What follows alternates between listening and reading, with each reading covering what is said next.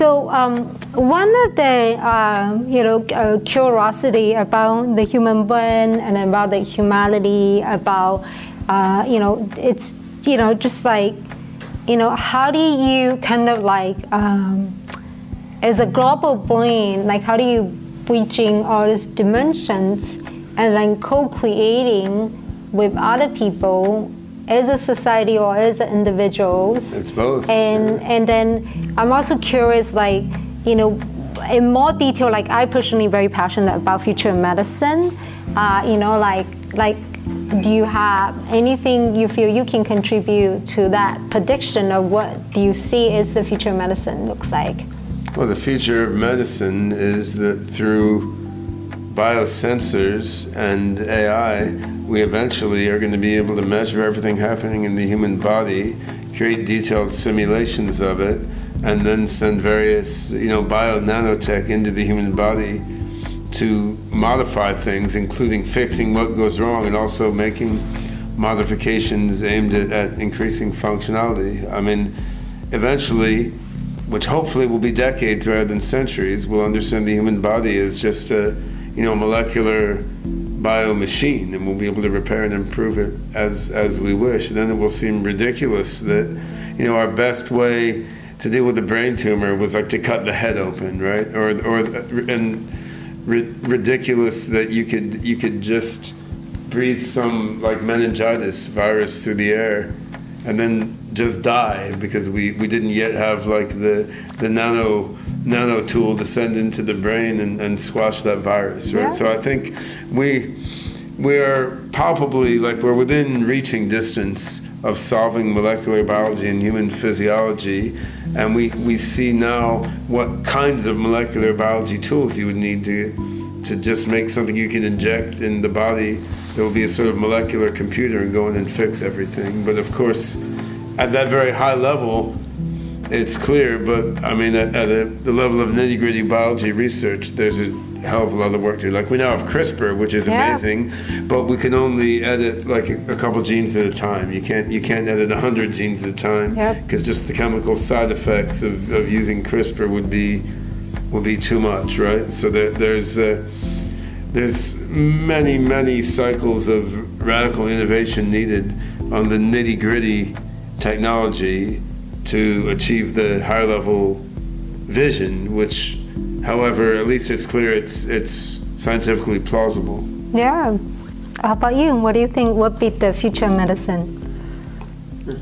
Um, I mean, just as Wittgenstein said, the world of the uh, of the unhappy is different from the happy. But likewise, I think the world of the super happy uh, will be different from anything we can imagine. That post-human uh, consciousness will be uh, yeah just uh, un- unimaginable to humans, and insofar as post-humans would contemplate our existence at all, which they probably wouldn't most of the time at any rate, they would see us as uh, profoundly uh, depressed, malaise-ridden, psychotic, uh, dysfunctional.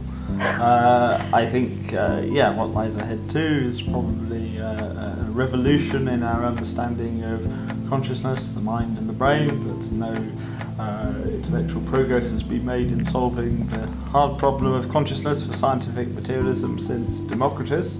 Um, however, I, though I'm not, not a, a, materialist, I am a physicalist, and I think that the world is exhaustively described by the equations of physics, and uh, I would anticipate, cautiously at any rate, uh, a revolution in our understanding of uh, the mind. Uh, uh, ben and I disagree as to whether. Yeah, I'm not a physicalist either. a physicalist. Well, yes, I. Uh, but I, I, uh, I buy into the the quantum theoretic.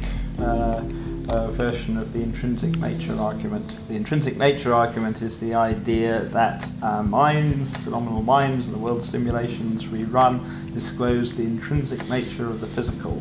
Um, but if this is the case, not merely are the fundamental quanta or psychons of consciousness ridiculously uh, uh, small, they are ridiculously short lived. And I think if you were to probe the mind uh, brain not at the scale of milliseconds but at the scale of femtoseconds, uh, interferometry will disclose a perfect structural match between what you are experiencing right now uh, and the CNS, ultimately physics. Whereas, uh, as philosophers from William James to David Chalmers have pointed out, that this structural match does not appear to exist, and this is the reason why uh, Chalmers is, is a dualist. And in one sense, I agree with him. If, if there is not a perfect structural match between our minds and the underlying physics, then dualism is true. I mean, he's a sort of proto-panpsychist in a way, right? I mean, he doesn't, he, he doesn't think of himself as a dualist, does he? Ah, well, this is this is it. You see, he is. Uh, it, it, yeah, I mean, Chalmers is very very good in one respect. He's he's not dogmatic. He explores different Yeah, yeah, positions, but uh, there seems to have been quite a big shift within within philosophy and even some hard-nosed scientists towards something like either panpsychism or even non-materialist physicalism. But if this is the case, and this is something that Chalmers uh, very much stresses, that one needs to explain why we are not micro-experiential zombies. And when one is looking at what is the evolutionary adaptive function of, of consciousness, um, it's even a partial breakdown of phenomenal binding has an immense fitness cost. You'll find people who Yeah. uh, simultanagnosia who can only uh, see one thing at once, Yeah. or, or Sure. uh, motion blindness, or, or But this is about why the specific type of consciousness But humans this have is assumes adaptive, that this right? is yeah. But this this nonetheless, if if one is to come up with a, a, a physicalist account of consciousness, one must explain why consciousness exists at all, how it is phenomenally bound, how it is that consciousness apparently has the causal capacity to allow, hmm. causal functional capacity to allow us to talk about uh, uh, it, and also the uh, the palette problem, the fact that we have fabulous richness of conscious experience, and apparently, at any rate, the fundamental constituents of the world are very simple. Yeah, it's so it's funny. Like for the audience, I, it sounds to me like a common way to interpret this is you know this whole thing about the mind-body medicine, right? Like we have you know Ben here talking about all this self-generating, you know, modify your genes and to cure disease, and then we have you know David who's more into consciousness, the deeper insight of human minds, you know. Sure, Ben, into it deep insights too. I mean, not, not I, th- I think we've actually just been talking about different things. I was Yeah. trying to directly Yeah. answer your question. You're not a physicalist. This is, I hadn't realised that you're not. No, not really. I, I, I mean, I do agree with Strawson that physicalism entails panpsychism anyway, but I, I think our 4D space-time continuum exists within some larger space that has other things in it, which is probably what you need to explain things like like rein, reincarnation and mediumistic seances and, and so on, which I'm, I'm confident have some reality to them, although I don't believe the traditional religious stories about them. So I, I think our our 4D space-time continuum, the 4D multiverse is not all there is. And whether you want to describe the broader space that's embedded in as physical or not, to me is an uninteresting question of, of, of, of semantics. But, th- but this, this gets into a lot of quite deep questions. Actually, I had a question for you based on some of your previous statements. So, have, have you personally experienced like extraordinary, overwhelming, blissful well-being? Is, is that within you, is that within your emotional Transcendent well-being. Sadly, only uh, uh, uh, I had access at one stage to pure MDMA before. Only on ecstasy, yeah. Uh, yes, you see, and Yeah. it gave me an insight into what mental health uh, could be like.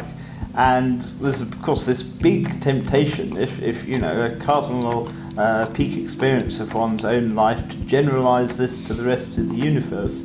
And though I certainly think in some contexts a far greater empathy, compassion, perspective taking is needed, there are uh, other contexts too in which uh, a capacity to be an autistic hypersystematizer is extremely valuable. Um, and uh, it's quite flattering. In other words, if, if we were all on ecstasy all the time, we'd probably never create the singularity. Well, It'd be too hard to focus on the bugs in your code. or, right? or, or Yeah. just simply reprogramming the biosphere. You know, I'm not more compassionate than the average cat lover person. Well, but it, it's hard to hard to predict what you said. Maybe perhaps those experiences actually created your desire to be a superpower human. You know, that in a sense that you can physically, emotionally experience this whole whatever blissful, transcendent humanity that you're curious about, and then you know you're able to. I do think he's basically correct, though. So it's, I think that the AIs we're going to create are going to be not only much more intelligent than us, much more compassionate than us, and they'll be much happier than us. Yeah. And I think that human beings, once we solve molecular biology and understand how the brain works, future humans will be much more intelligent, compassionate, and happy than current humans, although not as intelligent, compassionate, or joyous as the super AIs that, that, that, that will be well, we, we don't know yet.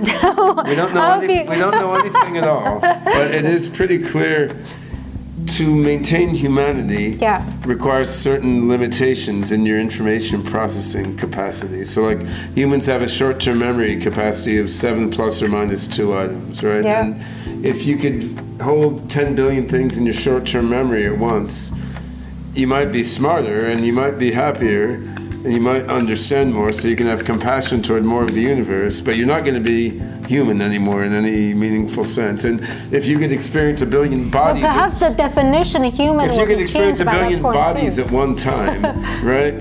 And and you have that experience for a long time and you're constantly shifting which billion bodies it is that's really cool. And you may be conscious you may be much more vividly conscious than a human. I think it's a stretch to say you're still going to be human i, I think i think it's a Well, different thing Yeah, that's what I'm saying. The definition of Sure, we can human redefine could, that. See, could, I don't, change. I don't care know? what words people use. We won't be using words anymore anyway. We'll be using direct thought transmission, right? Yeah. I think I'm going to want to head over to the, Yeah, the bar sure. before So one and, uh, last yeah. two advice for the audience. So first one is for people who's you know intrigued by your discussion and who wanted to you know sort of uh, make a differences in this whole movement. Uh, Take what ecstasy. would you It's obvious. what would your No, advice for them? what would be your advice for them?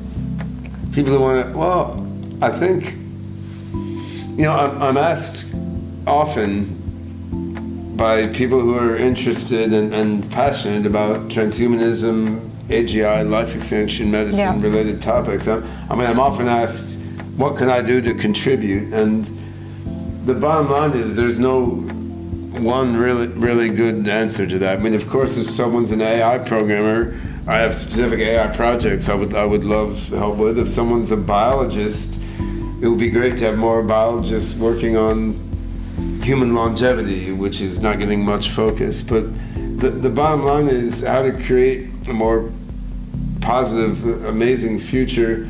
That's something the totality of the human race has to think about, and a few of us gurus cannot tell everyone exactly how, how they should contribute. So, I mean, getting educated and learning more is certainly the first step, and I think if you learn more about, you know, all the different sciences and philosophies involved in transhumanism and associated technologies, as you go through that learning path, then you will understand how you should best contribute better than we would be able to tell you.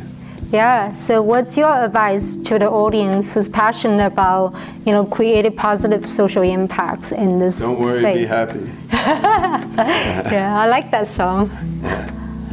Well, uh, Jains, uh, Indian Jains, or distinctively Indian Jains, uh, aim to do no harm by word or deed. They're famous for sweeping the ground in front of them rather than inadvertently tread on an insect. And though in life it's impossible uh, to avoid causing harm or upset or offence or hurting, uh, wherever possible, uh, I think one should, yes, aspire do no harm uh, and uh, quite critically uh, in our society at present, uh, yes, that means uh, uh, giving up uh, uh, animal abuse, uh, Mm. which means uh, quitting meat and ideally all animal products. Uh,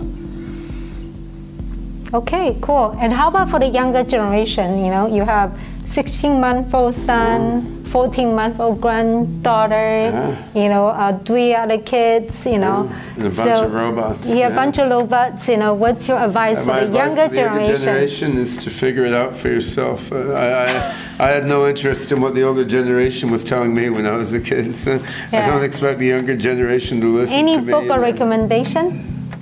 Ah, you know, this is a, this is a very, it's a very large field, and transhumanism. There, there, there, are so many, so many different directions that, that that you could pursue. I mean, I think I don't have any books that are way out out there to recommend. I mean, there's the Singularity is Near, Age of Spiritual Machines from Kurzweil.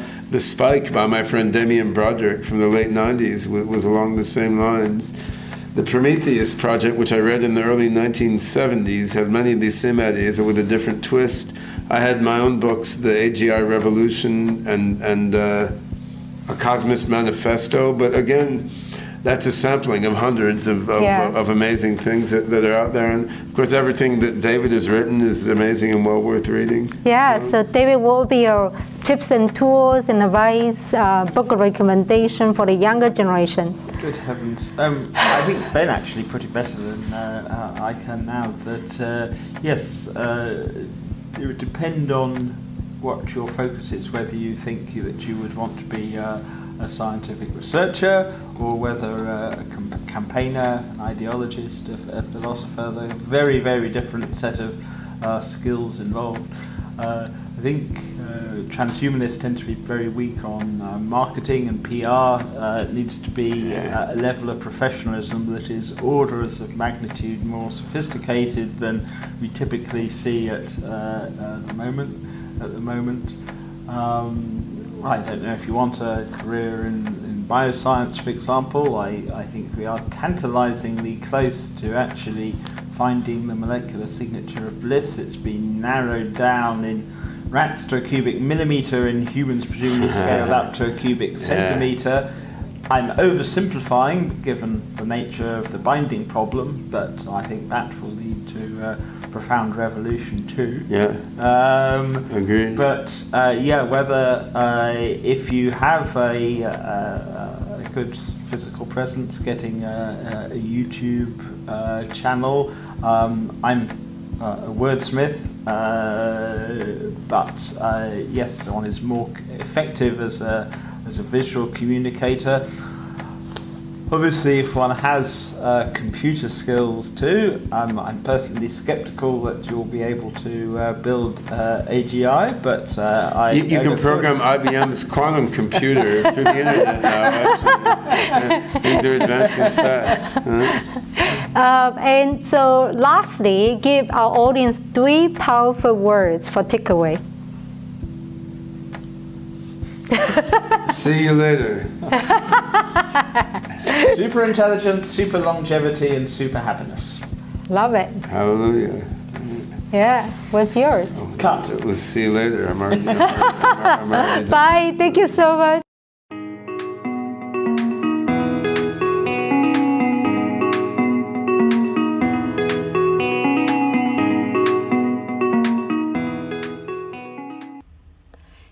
Stage 4 Show fan! I hope you love this interview. COVID 19 made me realize that wisdom from these top industry leaders is invaluable for dealing with uncertainty and building resilience. When you share our show, you're helping change lives too. I love you, and I'll see you in the next show. Stage 4 is an educational arm of Dance for Healing. Check out our COVID 19 initiative at www.stageiv.org and www.dance4healing.com.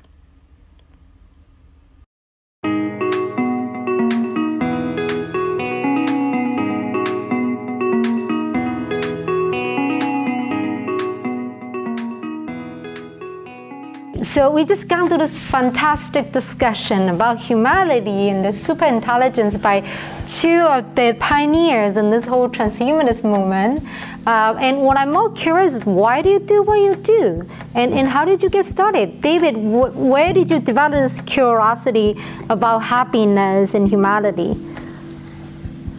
Uh, well, I think uh, all uh, animals uh, have a pleasure-pain axis, so in that sense it's quite natural. And uh, like uh, most transhumanists, even if I appear to be talking about the next few billion years, in many ways it's a form of disguised autobiography. And of course it's, it's possible that one's own life will uh, mirror the, uh, the past and future of the universe, but in practice it's more likely that it what one is writing and talking uh, is idiosyncratic. Now, okay, the fact that I'm aware, I try to uh, allow for this possibility, and the fact that I personally suffered and witnessed uh, uh, uh suffering, it's certainly not peculiar to me, but nonetheless, uh, yeah, there is a, a, big element of the uh, the personal here, and that just as uh, yes, I would see part of my own life as uh, overcoming suffering and those uh, other sentient beings that uh, transhumanists who are fundamentally uh, happy and love life rather than, let's say, the problem. The biggest problem being the problem of pain or suffering. It may be defeating aging or building post-human superintelligence. Two topics that uh, certainly interest me, but are not my consuming passion. Yeah, so um, it's funny when you mention suffering, it just kept reminding me this whole Buddhism, you know, the foundation Buddhism, which is for me, it's kind of All like a living philosophy. yeah. yeah, and what what was the personal suffering that you, you know, describe that where the audience can have, you know, understanding? Um, no, I mean, uh, unfortunately, I, I, I have no. Um, uh, colourful anecdote for you. In my case, I would just say my default setting for mood was quite low, not the uh, severe forms uh, of depression where people don't eat or anything like that, but uh, always had very limited hedonic capacity. Uh, uh, and in my early youth, I used to suffer from melancholia, and uh, with difficulty, I was able to claw my way out of the abyss. Mm. Um, uh, but uh, yes, uh, not any uh, interesting little anecdotes for you. Uh, so, so, sorry there. Well, I mean, you know, obviously, a lot of times these words, you know, have very sort of personal meaning to each person, right? Like, you know, what, what is suffering, right? It is really kind of your own self interpretation that things are hard for you, both emotionally and physically, right? And, you know, like for me, you know, probably cancer was the most difficult one that I have to deal with, uh, you know, but there are other things that was more difficult for me to deal with is actually the mental breakdown, thought I was a failure after cancer, like trying to start this company to help patients. Did you see, there's different levels of suffering where physically was cancer, emotionally was actually my self-judgment of being sure. a failure, right? And oh. I mean, what, what was, how did you get started? You know, like, how did you get your interest in AI? in AI, in mathematics, you know, and I know you're also a musician. I, I saw you oh. play piano. I mean, I'm interested in, in everything. It's a matter of prioritization, right? When, when I was a very young child, I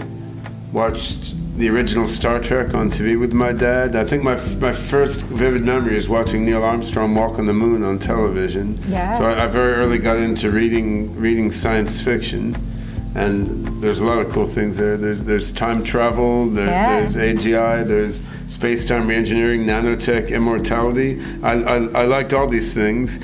I was drawn to AI in particular because it seemed like you could maybe do it just by sitting down and typing at the computer without without needing to re-engineer star system or cut open people's people's heads or something, right? So then, I mean, the nature of thinking was also always interesting to me. And my, my mom was studying Chinese history and philosophy when I was a kid, so I read the work of various Buddhist logicians and so on. Then I got into Ouspensky and, and Gurdjieff and all these Russian mystical theories of, of, of, the mind in sort of fifth, sixth grade in middle school. So it was sort of coupled with trying to understand how the mind, how my own mind works, with Yeah.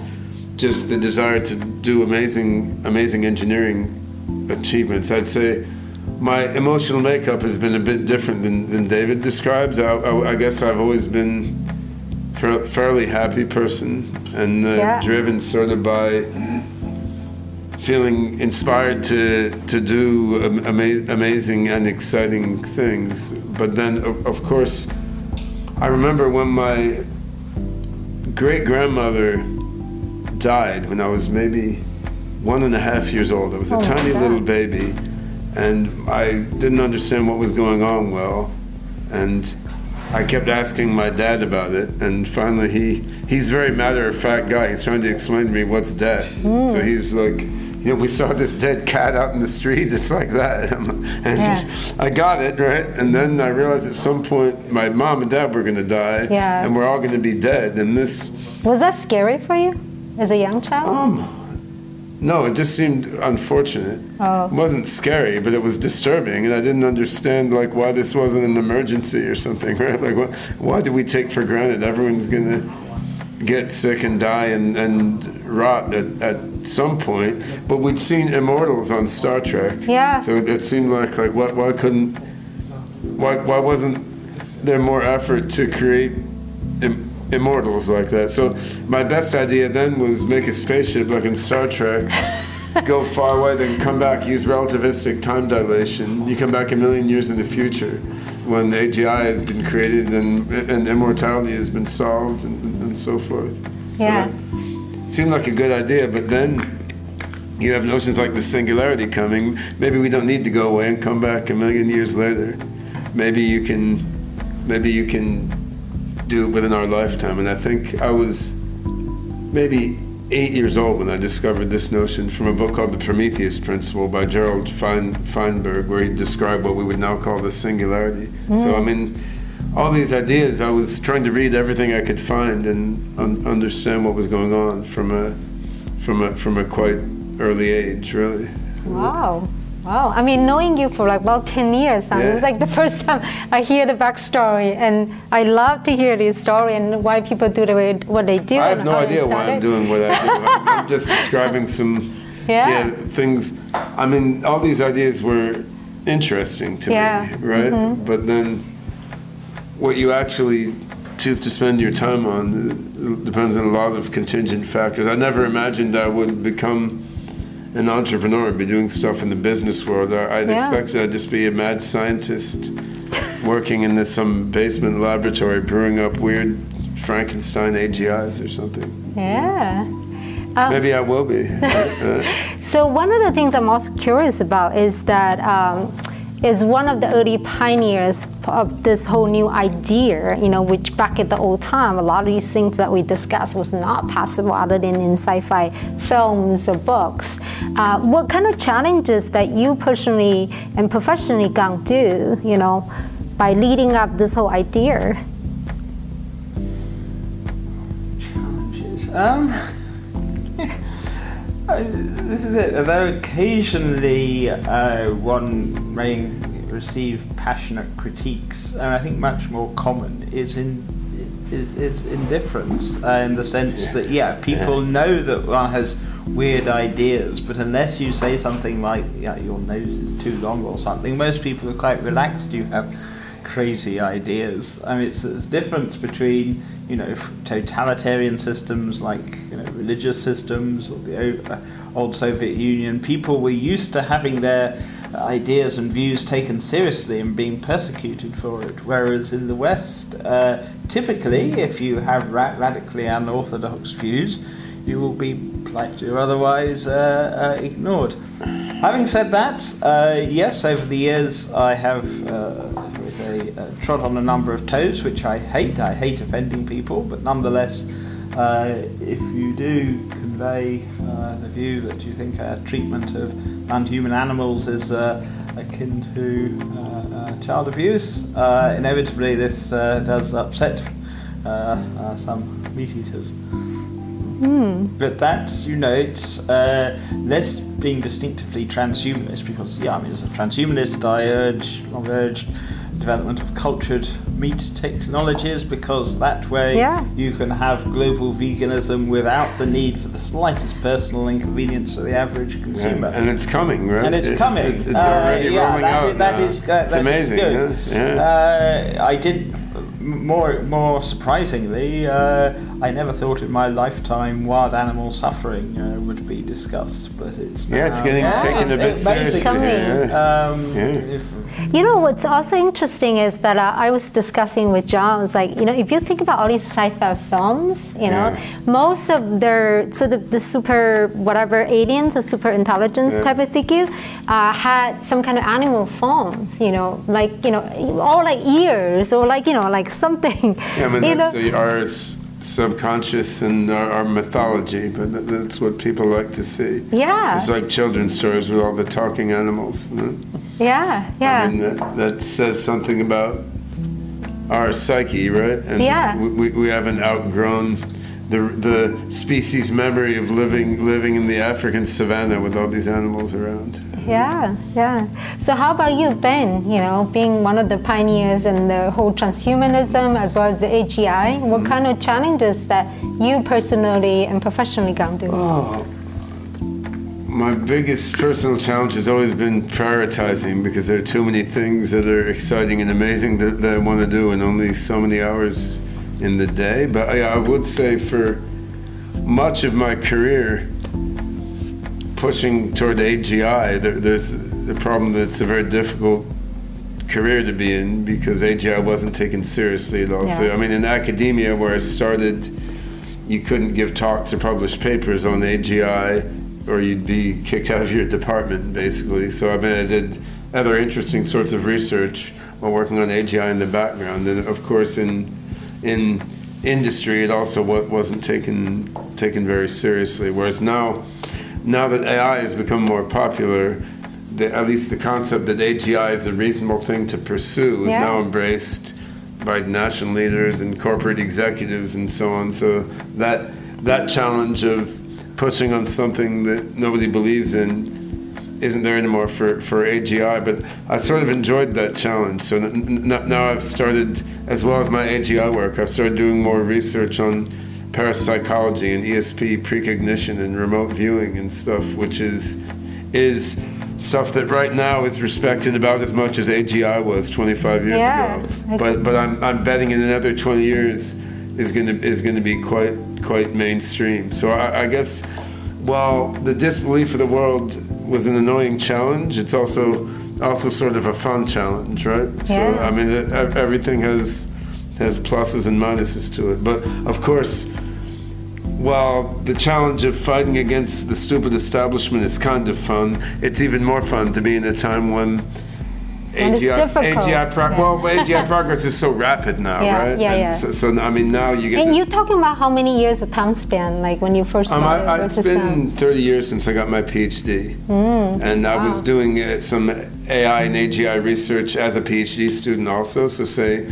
33, 34, 34 years I've been in the field. Yeah. And only the last five or seven years has it really been like popular mainstream and, Yeah. and, not, and not marginalized. And it, it's been interesting to see that trajectory, right? Because it really is like, you know, one year everyone's laughing at you like, what? This is crazy. You'll never be able to do this. This means nothing. And then two years later, it's like, well, yeah, of course that's obvious. We already knew it was obvious. And just seeing that transition happen is is quite dramatic, and it makes you think that transition could happen with, with a lot of other things also, right? Yeah. It- I mean, I mean, it's I- proven by history. yeah, I mean, I, you, I always knew it was proven by history, but experiencing it in, in my own life is, is, Yeah. is, is, is still feels different. And be proud of like you guys really are the leaders who started this whole thing. When it was still leaked, you know, I, I don't think I don't think that's either of our personalities. uh, uh, uh, actually, I mean, it's uh, it's one one thing you get more and more of a feel of the older you get is there's a large sweep of progress in events, Yeah. and the, the thinking is done by the totality of the human species and, and human culture, and each of us has played some significant role, but if we died as infants, essentially these ideas would get pushed forward by by somebody else, and probably the human species would get to about the same place. So Yeah. it's it's cool to be involved in these processes and, and to contribute, but I, I, I, I, I don't think. I mean, We're all just footnotes, really. Uh, yeah, I mean, we're, neur- we're neurons in the global brain. That's it. So, yeah. Yeah. Uh, I mean, when it comes to, for example, parapsychology, I'm a, a hidebound pillar of scientific orthodoxy, I confess. But as- of course, as soon as uh, one steps back, you know, uh, one sees so many misguided people, and I take the principle of mediocrity seriously. That chances are I am radically misguided too. Um, you know, I had an anthroposophist grandmother, for example, and um, I mean, yes, she was pretty pretty, pretty crazy, but it, it disturbs me in some ways when I see people I might think of as quite psychotic, because you know, the chances are statistically one is going to be fundamentally wrong uh, too, in, in ways that transcend one's conceptual scheme. Um, Well, I think I often think like my dogs at home. What are they thinking when I'm at the computer typing? Like they think I'm guarding this object that's valuable to me. Maybe I'm exercising my fingers a bit.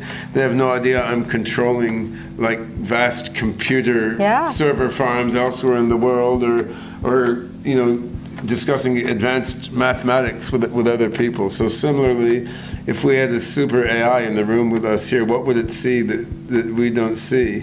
What would we totally not be able to understand? So I mean, I, I think our yeah our understanding of the universe we live in is probably astoundingly limited in ways we can't. Oh, we yeah. can't I'm pretty sure about that. We can't comprehend. Yeah, and right also now. even the understanding of human brain, you know, like like you know, you know what, what really makes a human, Well, we you know, just- is still a mystery in a lot of sense. Well, we don't have the instrumentation to measure how the human brain works right now. Yeah. And once we do, I think we'll be able to understand that just like we understand the liver and the and the heart fairly fairly well now.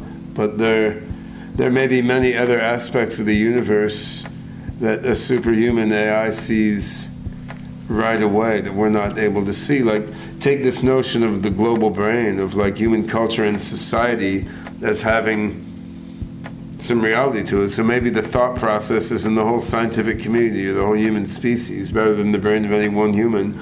We're just too dumb to understand what are the trains of thought of the whole culture or the whole species.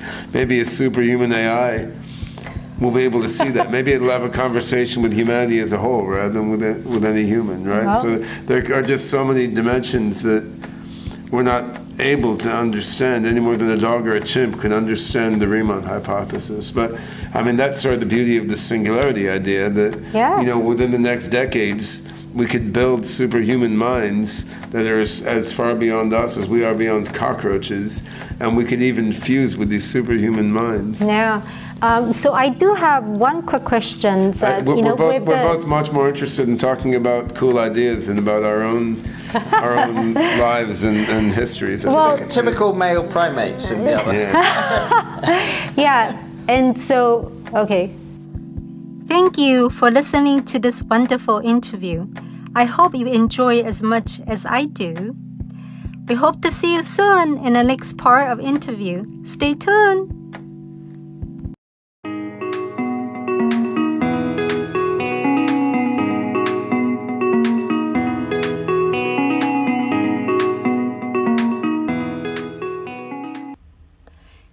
Stage 4 Show fan! I hope you love this interview.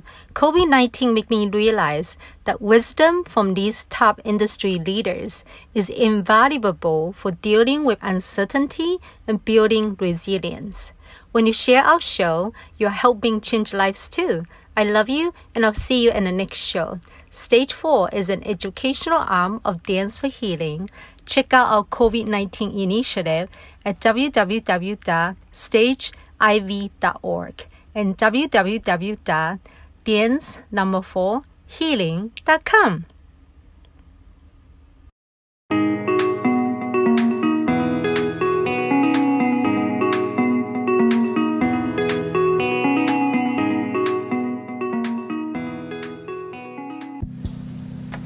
Welcome to Stage 4 Show, started by a Stage 4 cancer conqueror with a mission to save 1 million lives with public education, inspiring stories, and technology innovation.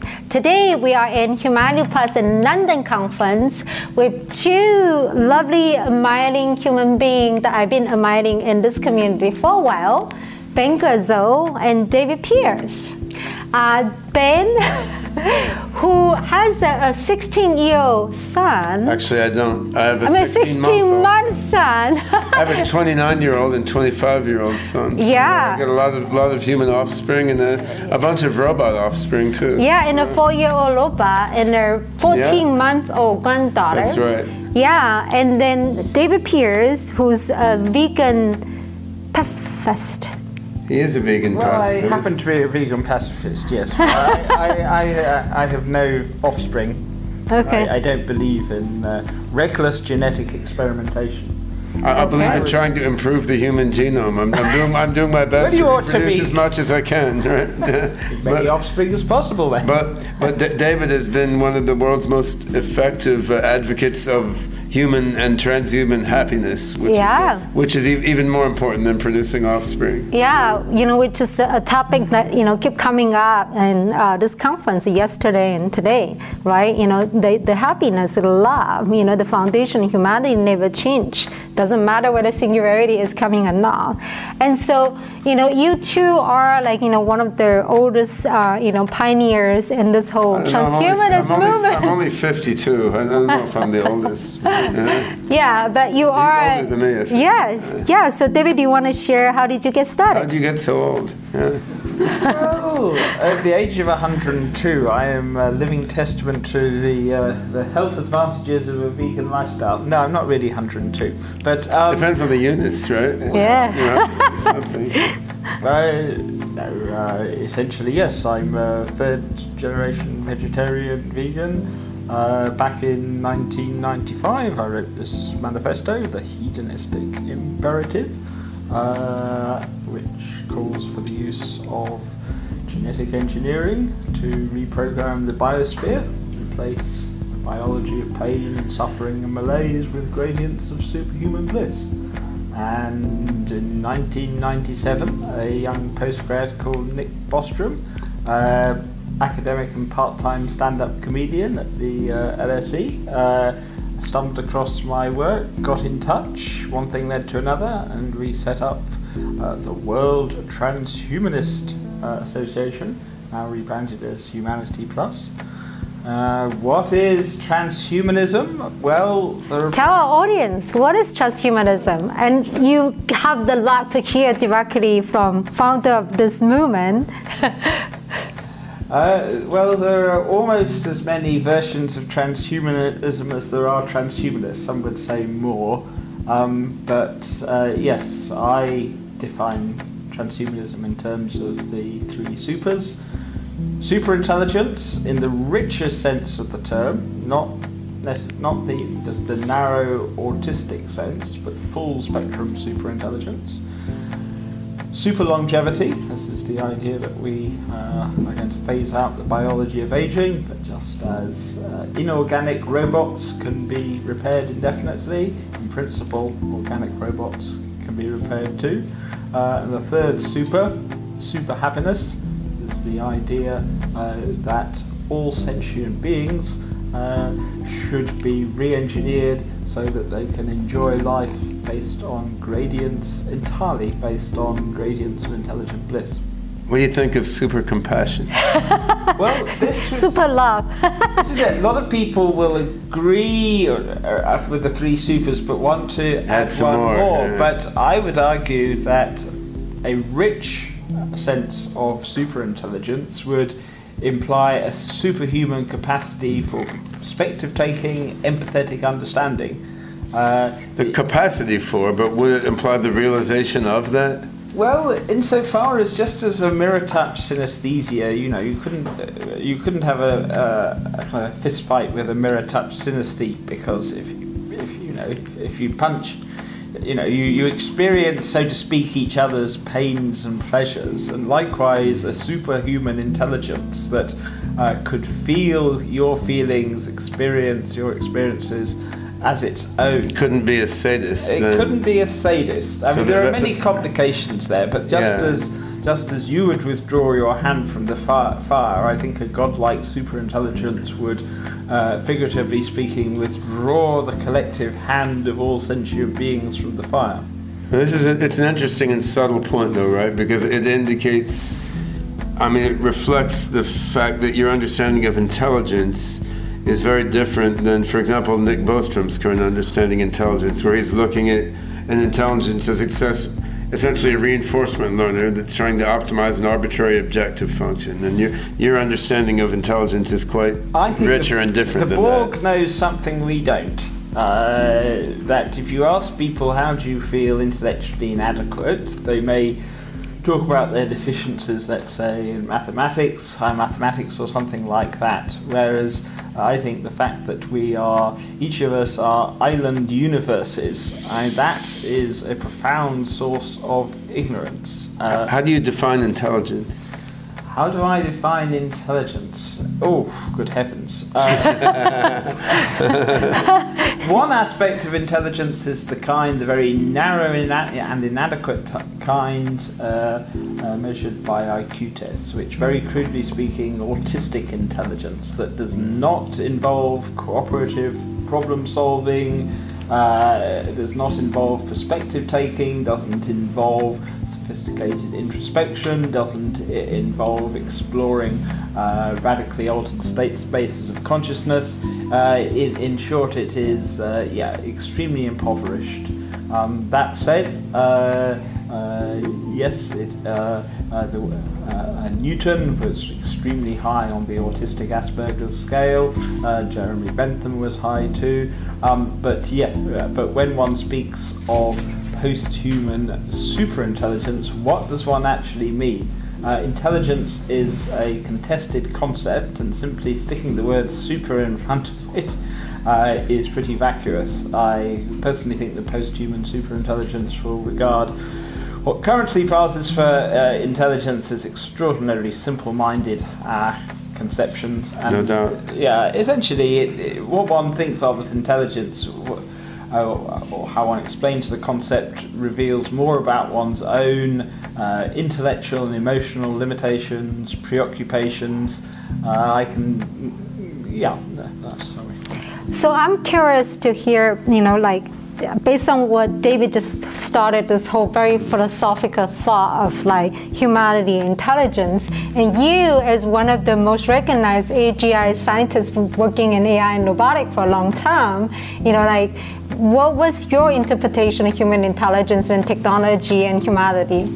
I mean, I, I really started in the AI pursuit largely from a philosophical perspective, also, of really trying to understand how the mind works at a foundational level. Partly because when I started thinking about this as a kid in the 1970s, there wasn't much practically that you could do about it. I mean, computers were not very powerful at that time, and the, the robots you could buy were, were not, not very capable. So, yeah, I, I think. Uh, many of uh, David's uh, concepts are along the lines I've, I'd been thinking myself, and indeed the notion of IQ is limited only to certain Yeah. human cultures, even let alone it doesn't apply across different species. But then the mathematical notion of intelligence is optimizing a reward function or achieving goals more and more seems not right either. Now, David Weinbaum, uh, uh, one of my friends who goes by the name Weaver, he had a PhD thesis on what he called open-ended intelligence, where he's just looking at you know a self-organizing complex system that's constantly generating new information in, in cooperation with its environment, and that's interesting, but yet it seems even broader. It's more like a definition of life or complexity than intelligence. So it may well be that once you have a sufficiently advanced AI system, intelligence no longer even seems like like an interesting concept to it, right? I mean, j- just as there were, we no longer ask how many angels can dance on the head of a pin. it seemed like an interesting concept in medieval times. It's not interesting to us anymore. Maybe how do you measure or quantify intelligence will just seem like a silly question to the extremely complex, self-organizing,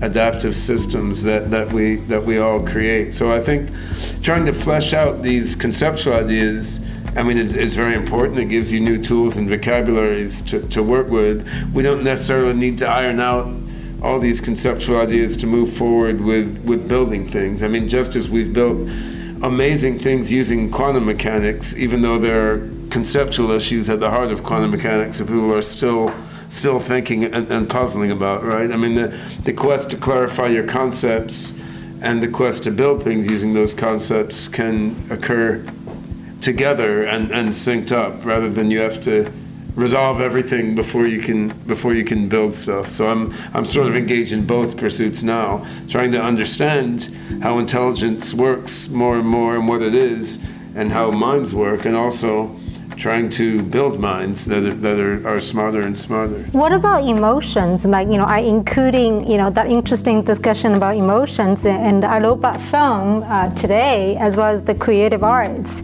You know, what was your guys' perspective? I haven't heard the emotion mentioned by you or you. I mean, I've worked a lot with emotion and AI, particularly with the Sophia robot and yeah. the other Hanson robots. I mean, with those particular robots, our goal is to make AIs that can demonstrate human emotion and can elicit strong emotions in people.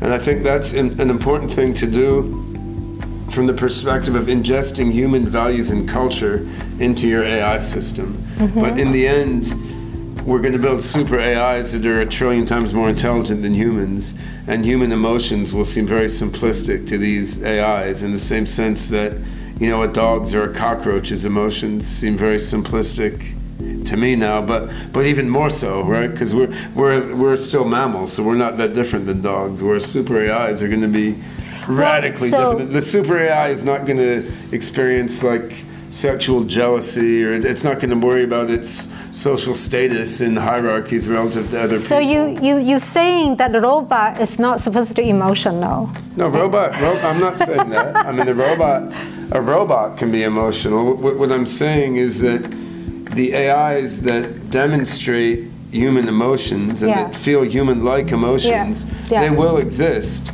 and they're important for the interfacing of AIs with humans. Yeah. But these are going to be a small fraction of the total space of AIs that are created. The, the AIs that are far beyond human emotion are going to be much smarter and more powerful and absorb more matter inform- and information. Right. So when we reach and, that stage of superintelligence, is emotion still exist? Well, emotion exists for humans and for AIs that are like humans. What, what, what's going to happen is once AI becomes advanced enough, it's a trillion times smarter than you. You have two choices. So they can feel your emotion. Sure, but they don't. just like we can feel a cockroach's emotion if we want, but we don't care too much. You'll have two choices. You can upgrade your mind and join the super intelligence, giving up your illusion of self and free will and your humanity, fusing with the God mind matrix, or you can remain in a human form, hopefully with upgrades like curing aging and death and mental illness and you'll know that there are just super intelligences a trillion times smarter than you out there. You'll you'll be like the squirrels in the national park. Just you're you're carrying out your little squirrel life. So now I'm curious to hear about you. what David's yeah. response on that, because you seem passionate about super happiness and which is an emotion. Super happiness is great. I mean, uh, so what's your response and the super intelligence super that is emotionless? Super AI, no one's talking about an intelligence that's emotionless. So, I mean, I, I think. But not not controlled by emotions. That's sort of what you're saying. Not controlled by, but I think human human emotion is a small subset of the scope of possible emotion that AI minds could have. Yeah. So a superhuman AI mind with sensors all over the planet and actuators all over the planet and other star systems and the ability to control a billion bodies at once, it may have some emotions. They're not going to be the same as yours and mine are right now. Yeah, so how do you maintain humanity in that you sense, you know, or super intelligence? Yeah, uh, Ben and I don't uh, altogether agree on uh, this topic. I uh, I would argue that classical digital computers, classical connectionist uh, systems are zombies or micro experiential zombies. They can't solve the binding problem, and that though I think uh, humans and transhumans and posthumans will incorporate narrow AI. But then we just build quantum computers. I mean, why, why fixate on one I, particular I, computing architecture? In the case of quantum, quantum computers, I think they're already being built. Well, non-biological quantum computers, I think, can solve the binding problem, but we've no in, no reason to believe that they will have a pleasure-pain axis or any form of emotion. Uh, yeah. Thank you for listening to this wonderful interview. I hope you enjoy as much as I do. We hope to see you soon in the next part of interview. Stay tuned.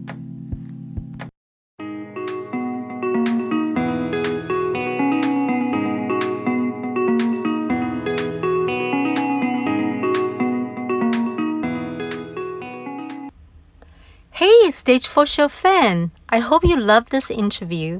COVID 19 made me realize that wisdom from these top industry leaders is invaluable for dealing with uncertainty and building resilience. When you share our show, you're helping change lives too. I love you, and I'll see you in the next show. Stage 4 is an educational arm of Dance for Healing. Check out our COVID 19 initiative at www.stage.com iv.org and www.dance number 4 healing.com.